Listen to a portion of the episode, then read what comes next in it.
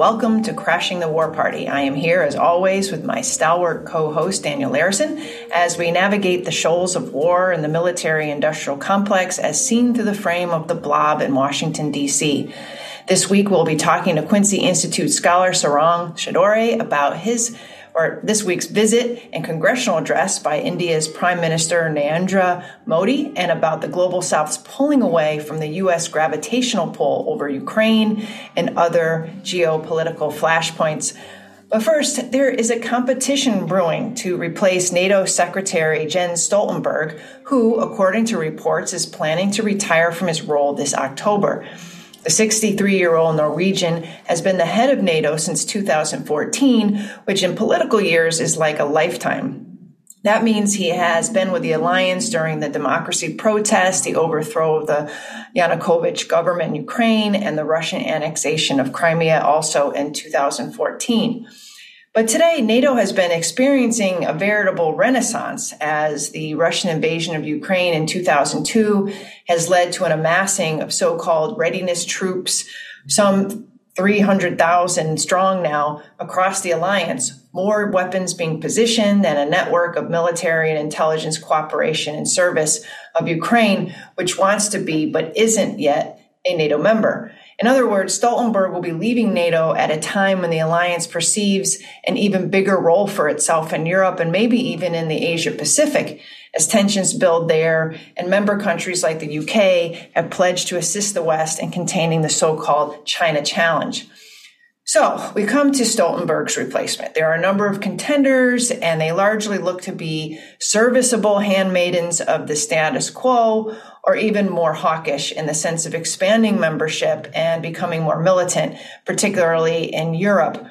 We have the UK's Ben Wallace, a former army officer who is urging more defense spending for member countries and has warned against complacency where Putin is concerned. There's Chrystia Freeland, Canada's deputy, deputy prime minister, who has been a hardliner on the war in Ukraine and a purveyor of feminist foreign policy.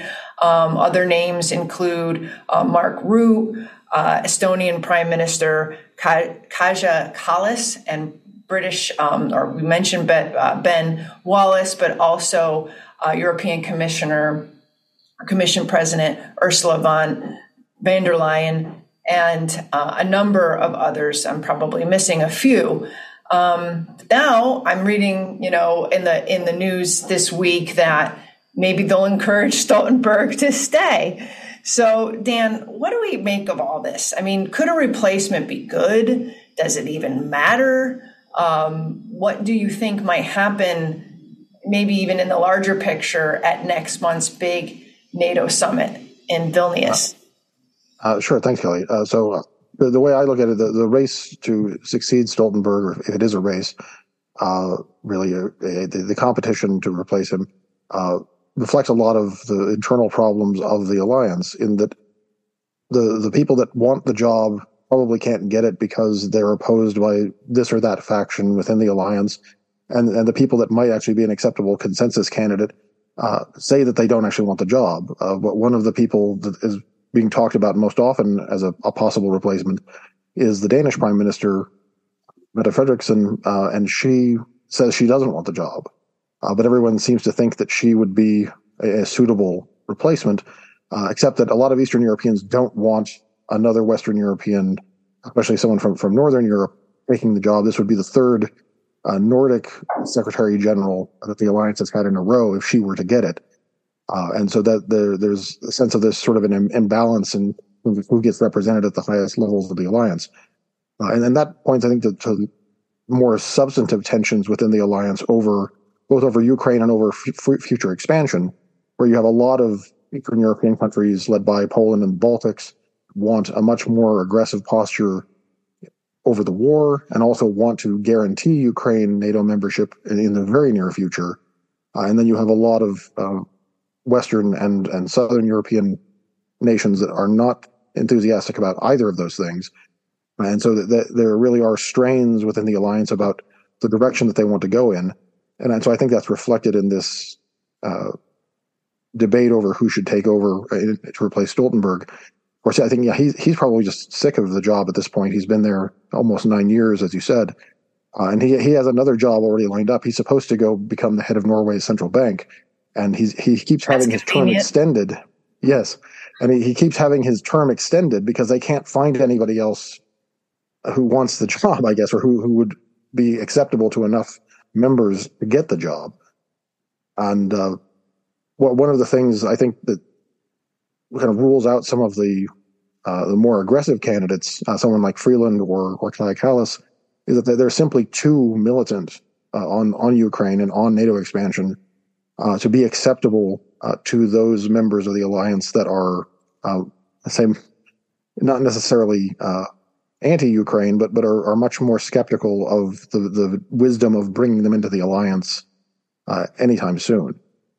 And so, uh, among those, you certainly have uh, countries like Germany, uh, Hungary, probably Italy to, to some extent. And so, I think one of the things you're going to see in the in the fight at, at the Vilnius summit is, there there is going to be a fight about how much the alliance is actually going to be willing to promise Ukraine in the near term, um, and and I'm I'm hopeful that they won't promise very much, because I mean, of course, what what helped get us into this mess was another misguided effort at a another NATO summit now 15 years ago in Bucharest uh, that that opened the door to NATO membership to Ukraine and Georgia. Uh, we've we've had guests on recently talking about the the negative repercussions of that. Uh, when we talked with Chris Layne and Ben Schwarz uh, recently, uh, they they were pointing to that as one of the the very bad turning points in uh, the chain of events that has led us here. And if Vilnius were to repeat the, same kind of errors they made at Bucharest, where they, they keep encouraging this idea that NATO membership is on the table and, and maybe getting closer, uh, I think that that will absolutely harden the Russian position uh, and, and make them even more determined to keep the war going for as long as possible. And so I think it, it would actually be a very bad thing if we're looking to, to bring the war to an end sooner rather than later, if people keep pushing this uh, this Ukrainian membership angle. I totally agree, and I'm glad you brought up this um, this growing uh, concern over the pressure that's being put on uh, NATO members ahead of this Vil- Vilnius Vilnius summit regarding NATO me- membership for Ukraine. Because looking at the news, there seems to be a um, a shift towards talking about what we had you mentioned Ben Schwarz and Chris Layne, our great episode with them, but talking about a more permanent uh, security commitment to Ukraine in lieu of NATO membership, and that security commitment looking more like the commitments we have, the U.S. has with Israel, and they're calling now they're calling it the Israel Plan, and which we give Israel $3 billion um, in military assistance every year. And on top of that, we maintain this uh, security superiority edge. I, I, I know I'm, I'm, I'm blundering that term, but basically, we assure them that they are getting the most highest uh, technology, advanced weaponry that the United States currently has in uh, for for their security in that neighborhood. So that translates into if we're selling Saudi Arabia or the UAE or Egyptian U.S. arms, we maintain that the that Israel always has the best version, the best um, advanced weaponry, whether it be F-35s or killer drones or what have you. So we maintain they have that military edge over the rest of the neighborhood. So if we're looking to get to get in getting into a arrangement like that with Ukraine, that's going to cost US taxpayers billions of dollars more a year and it's going to cleave us to Ukraine. It, it, it's it's not Article 5, but it runs right up to the line in which we will feel like outside of an actual security agreement or, or an allied treaty that we will have to come to their defense at some level because we will be so invested in keeping them uh, defense, defended and secure against Russia. And I guess that's the next best thing to NATO membership, but I personally think that's still dangerous. Well, right. And it, it would take on yet another security dependent in Europe uh, at a time when we need to be shifting the burden to Europeans, not taking on additional burdens uh, for even more European countries than we've already got. And so I, I'm I am a bit discouraged about the, the sort of range of options that are available uh, when talking about what NATO is going to do here, uh, because it seems like any any option that gets chosen means an additional burden on the U.S. Uh, that that the U.S. doesn't need and, and shouldn't be looking for. And I but I don't think the Biden administration is going to uh, resist all of these options. They're going to end up maybe opposing a, a fast track for NATO membership. They've signaled that they're not interested in doing that right now, uh, but they they would they're still going to end up leaving us on the hook for Ukraine's defense in one form or another. I, I guess in perpetuity. I mean that's the, that's the way it seems to be going, and and that's I think that's the wrong direction the U.S. for the U.S. to be taking in Europe uh, in general. I'm afraid that the discussion in the mainstream media, Washington, you know, bloodstream has shifted away from what the counteroffensive will do for the current situation. You know, remember a couple months ago we were talking about well, there'll be this counteroffensive, and then the West will reassess its support. Uh, it'll reassess where the war is going and whether or not there there needs to be an immediate push for you know, negotiations and diplomacy to the end of the war. And now I feel like the conversation is now gone to, okay, how are we going to make Ukraine a uh, permanent security partner, dependent, whatever you want to call it, outside of NATO membership? And let's not kid ourselves. The issue of NATO membership is not off the table. There, this summit upcoming in Lithuania is really going to highlight the divisions within the alliance over whether or not Ukraine should be a member. And there is a hard push on the United States and others right now to come up with a at least a timetable that uh, uh affords the membership, but it's like almost like a fast track. It's a commitment to Ukraine that they don't have now, and they want to leave that they they want to leave that summit with some sort of plan on the table for bringing Ukraine in. So that argument is not over. But I think the folks, the people, the forces that don't want NATO membership are scrambling to come up with something that'll be as palatable as Article 5. And and like I said, I feel like that is going down a dangerous path because there are a lot of people in in the, in the Washington security establishment that are already saying, "Wow, that that seems to be like a good idea." This is this Israel like plan uh, for Ukraine, and it's almost acknowledging that whatever happens on the ground in this offensive slash counteroffensive is not going to be definitive. We will not have a, an, an outcome, an end of the war. And so it is acknowledging that this is almost a forever war in Europe. And I, I feel like we're going down a path that we promised ourselves we wouldn't go down again in supporting another endless war.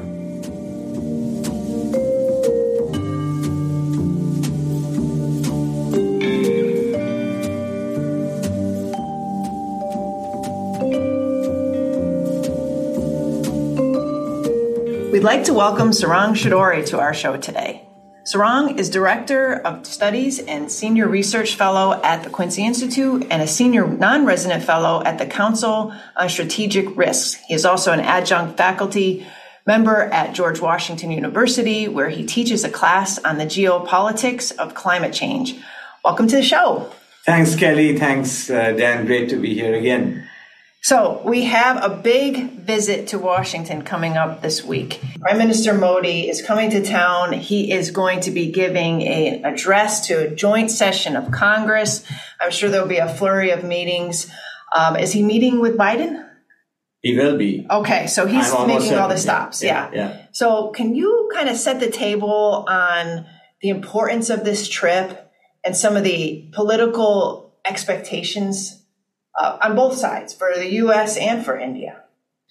So this this trip is a part of a long-standing evolution of the relationship. So by itself, the trip doesn't do anything dramatically new, ex- uh, other than, of course, a symbolism of uh, Modi coming in, uh, being received with a state visit, which is uh, the highest honor for a foreign leader. There's a lot of ceremony around it. The joint, uh, the, the address to the joint session of Congress, where people will be keenly looking for clues and hints, you know, as they do. Uh, there will be important deals signed, most likely an arms sales deal from the US to India. We, the US, love to sell arms around the world, and India is one of the biggest customers uh, that we have. So uh, there's a there's a drone sale that's been reported in the media that now apparently is is getting close to confirmation in terms of the next step. Uh, the money hasn't changed hands yet, but you know it's a process uh, there are also other conversations about uh, aircraft engines for an Indian uh, aircraft project, military aircraft project.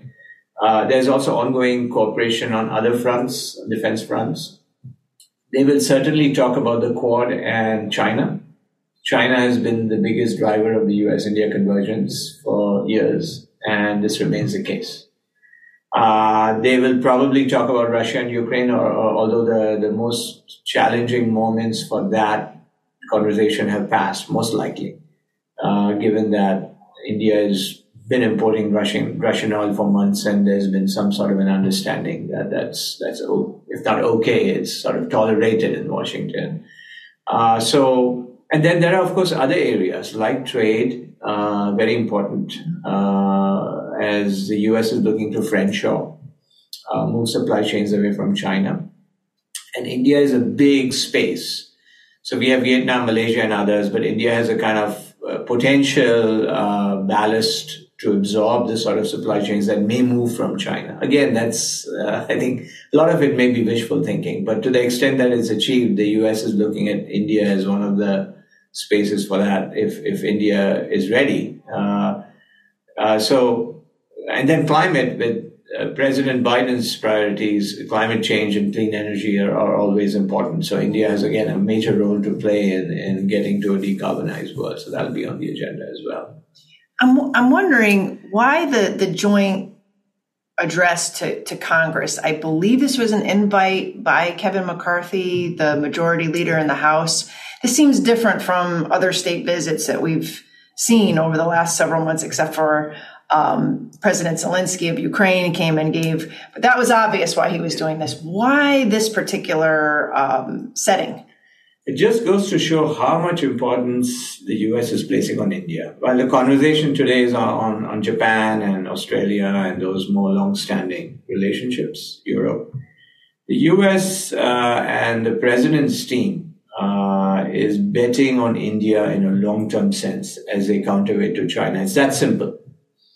Uh, there's a lot of talk about values and all that. Let's be clear. That's all very distant second, if at all, an equation, uh, um, uh, factor in this equation. The, the predominant factor is balancing China. Now, to what extent and how that's done is a different issue. And because that's a structural driver of the relationship, presidents and prime ministers will come and go, but the relationship will continue to converge based on the US China dynamic, which, as we know, is, is very bad at the moment. So, unless that changes, India becomes a very important. And so, the long term bet means giving India um, the sort of, uh, let's say, um, space or, or uh, a rank, if you will. Yes. In the Washington circuit. In a way that, you know, historically it wasn't, 20 years ago, India was nowhere in this town in terms of being recognized as an important yeah. player. So this is all uh, symbolism. A lot of it is symbolism. Mm. Uh, a lot of it is sort of uh, bestowing a sort of sense that this is a major, not an ally formally, but a you know quasi quasi ally on China, mm-hmm, mm-hmm. and uh, that process continues. You've written for Responsible Statecraft, and, and particularly a very important piece, and I'll put it in the show notes, but You've said India has um, all intentions of cooperating with the United States. It wants to share military technology, military industrial capability. um, that avenue is open, but they're not necessarily all in on this China containment strategy. So, can you explain that? You know, I, I would think that if taken what you've assessed, that Congress might be a little disappointed with the extent that India is, has plans to cooperate with us on the China issue. Yeah, I think expectations, you know, in the US, expectations are always high that everybody's sort of seeing the world through a prism, uh, democracies versus autocracy, or, or um, uh, you know, uh, do all, all you can to the max as, as we in the US are doing in terms of building all these, you know, arguably provocative uh, structures in Asia to contain China. India is in a different boat for one, it it is a huge country with internal challenges. It has internal security challenges. It has Pakistan as a very serious rival. Although smaller than India, it's a nuclear power. And it keeps India on its toes. Or even with its current difficulties, it remains a threat as the Delhi, uh, you know, policy analysts see it. Uh, and then since 2020, there has been a border standoff between India and China that has, in many ways, focused India's attention on its continental uh, side of its strategic envelope. Whereas the United States would like India to move into the maritime domain because US interests are centered around Taiwan, South China Sea. That's where the theater is. For American war planners, that's where it's going to happen if it happens. And we have predictions of 2027 and such interesting dates. But uh, India's role in that, ideally, from the US standpoint, would be to play a supporting role in those theaters, not a leading role, yeah, but a supporting role. What sort of support is, of course, can be can be uh, speculated or, or analyzed. India is increasingly after June 2020, and it wasn't that it wasn't uh, important; it was very important. But now it's become more important with Pakistan as a continental challenge and China presenting itself as a continental uh, uh, terrestrial military, direct military challenge. Uh, it has led. Now, on the other hand, India is also very focused on the Indian Ocean. It sees it as its, as its lake. And this is all about powers looking for backyards and trying to, the classic. And in that sense, there is a US India overlap on the Indian Ocean that's stronger. And that's where I think progress is being made the most. But yes, uh, expectations in Washington are are the moon, and uh, India will not be able to achieve them if that's the standard. Uh, it just has too many vulnerabilities. It also has to worry about Indo-Chinese trade relations. Uh, China is a very important supplier of many things that India does and exports, like pharmaceuticals. Uh, a lot of the primary products come from China.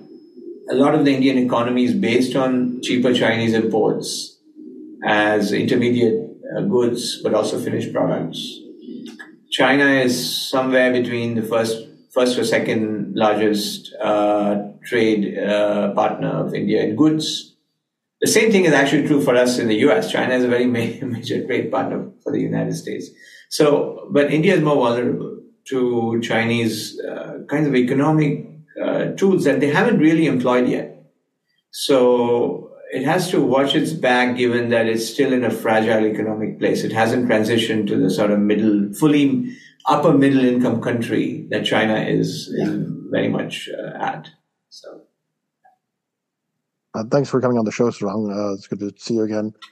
Um, looking at how the Biden administration has been handling the, the relationship with India, uh, what would you recommend that the U.S. do that it isn't doing right now uh, to improve ties with India? Uh, would it would it involve uh, greater openness to to uh, free trade agreements, uh, or, what what do you think would be uh, most productive? So there are two aspects. I wrote a uh, Quincy Institute brief about this two years back almost, and I think a lot of that still stands. The the, the I worry about the over militarization of the U.S. India relationship.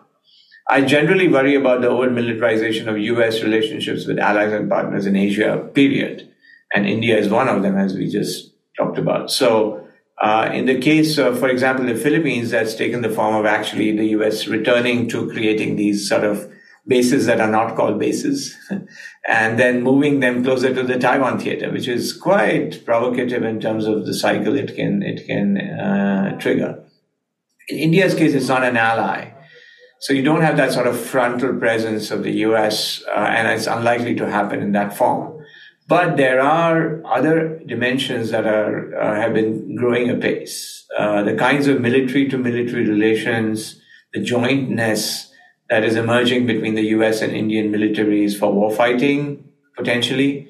The Malabar exercise that is growing in its scope and intensity, which involves also Australia and Japan the Quad countries, but again denied as being a Quad exercise, interestingly, uh, is also about uh, operations that are about jointness, are about interdiction, are about anti-submarine warfare. These are all China specific. There may be some humanitarian dimension to it in terms of relief and rescue, but it's predominantly China.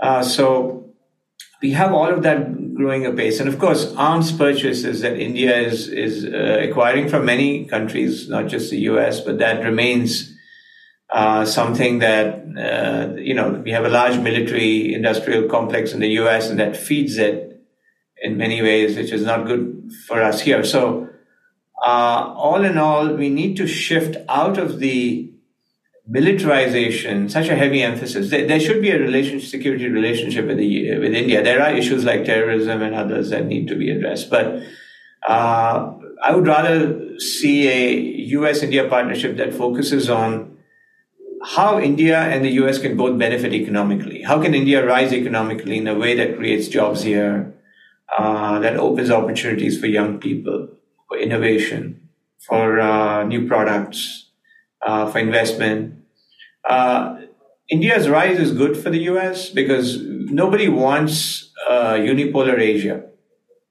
Nobody wants an Asia where China completely dominates.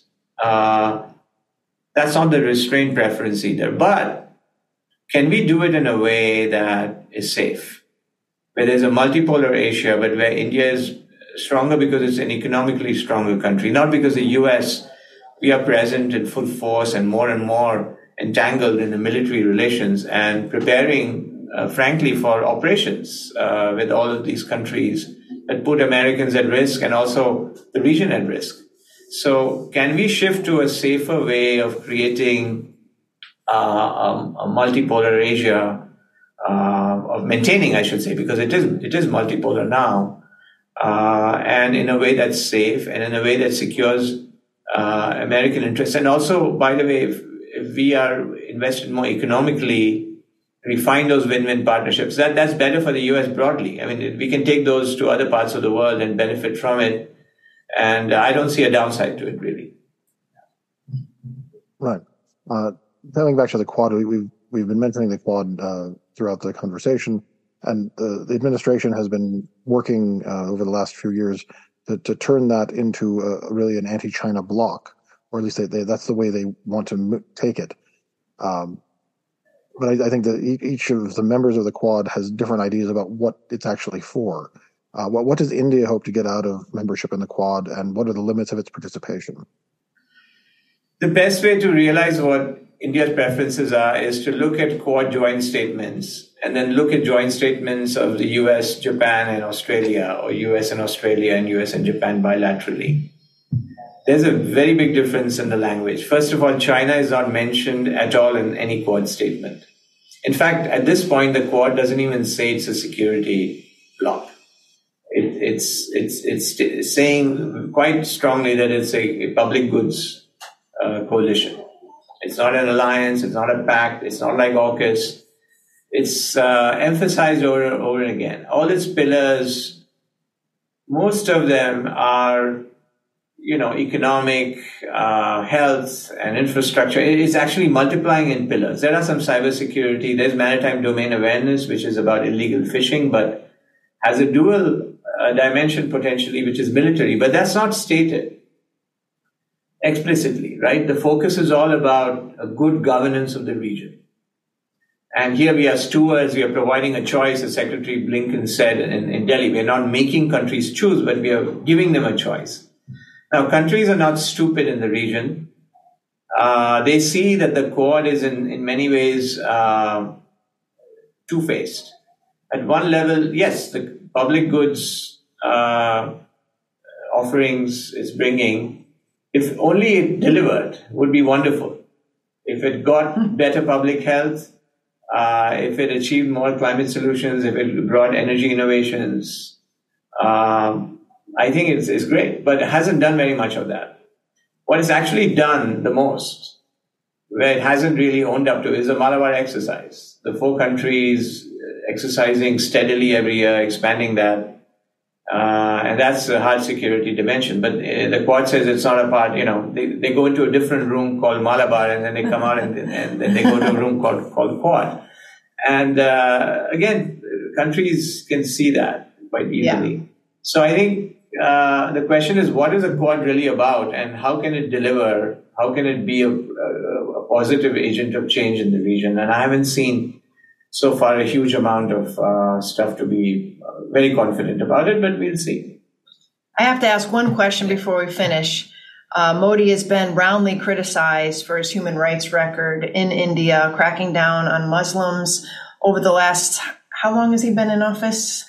It's been uh, uh 2014, so yeah. Uh, nine years quite a long time. And most recently, we've seen the, you know, the kerfuffle between him and um, Elon Musk, uh, you know, clamping down on, on, on, on speech on Twitter at, at Modi's behest.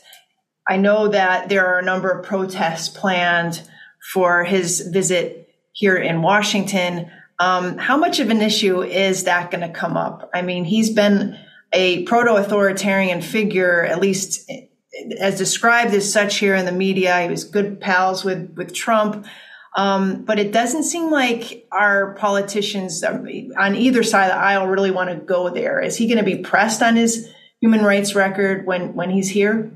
So again, you know, it, it's very interesting that I take the sort of dim view, and some may call it cynical a little bit. That human rights really don't matter in international relations in the sense that not that I don't want there to be right democracy. And we cherish our democracy here with all its challenges, by the way. There are quite a few. Uh, does that operationalize when it comes to how states relate to each other? I see no evidence for it. I see evidence in marginal cases in the United States.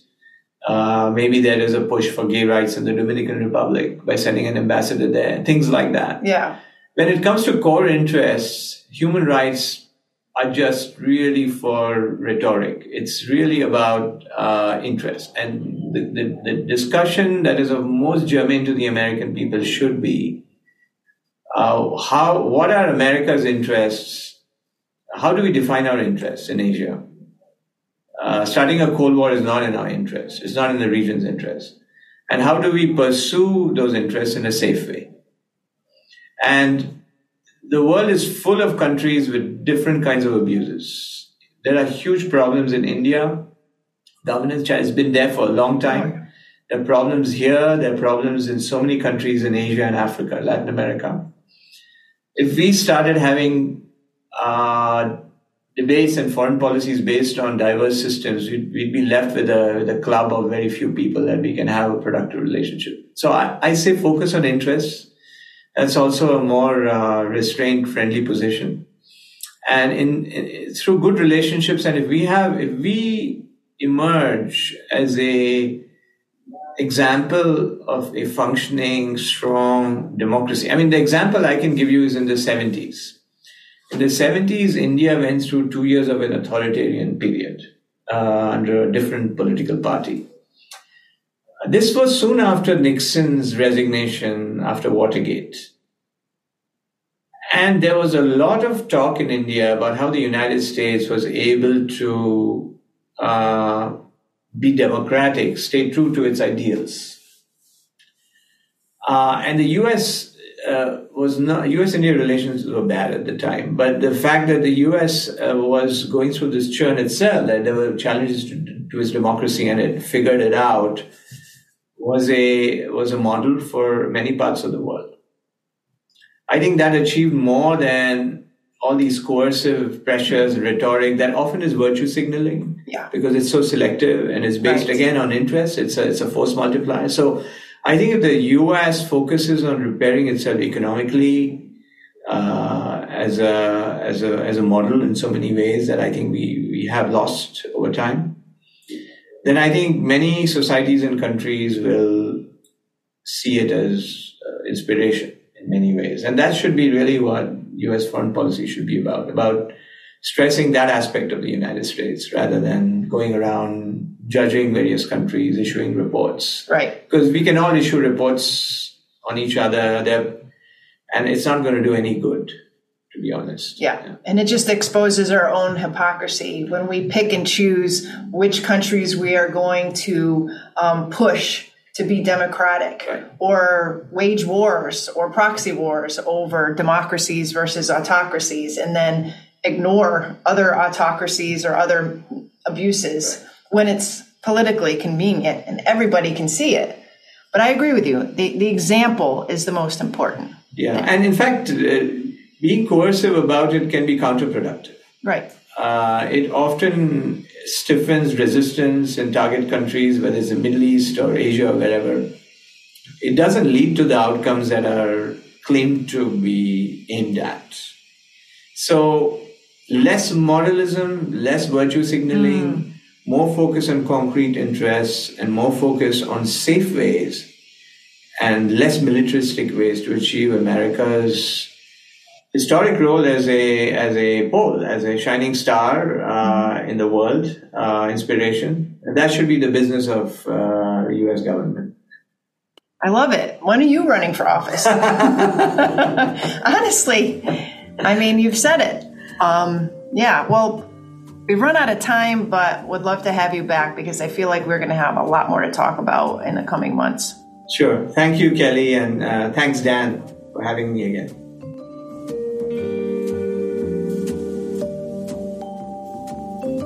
Thank you again for tuning into today's episode. If you enjoy and value real conversations such as these, please leave us a five star rating on your favorite podcaster of choice. Right now, Crashing the War Party can be found on Stitcher, TuneIn, and at Substack at crashingthewarparty.substack.com, where you can also sign up for our newsletter. Special thanks to our editor, Remzo W. Martinez, the Crashing the War Party team, and to you, our listeners. Let's create a more peaceful world, one episode at a time.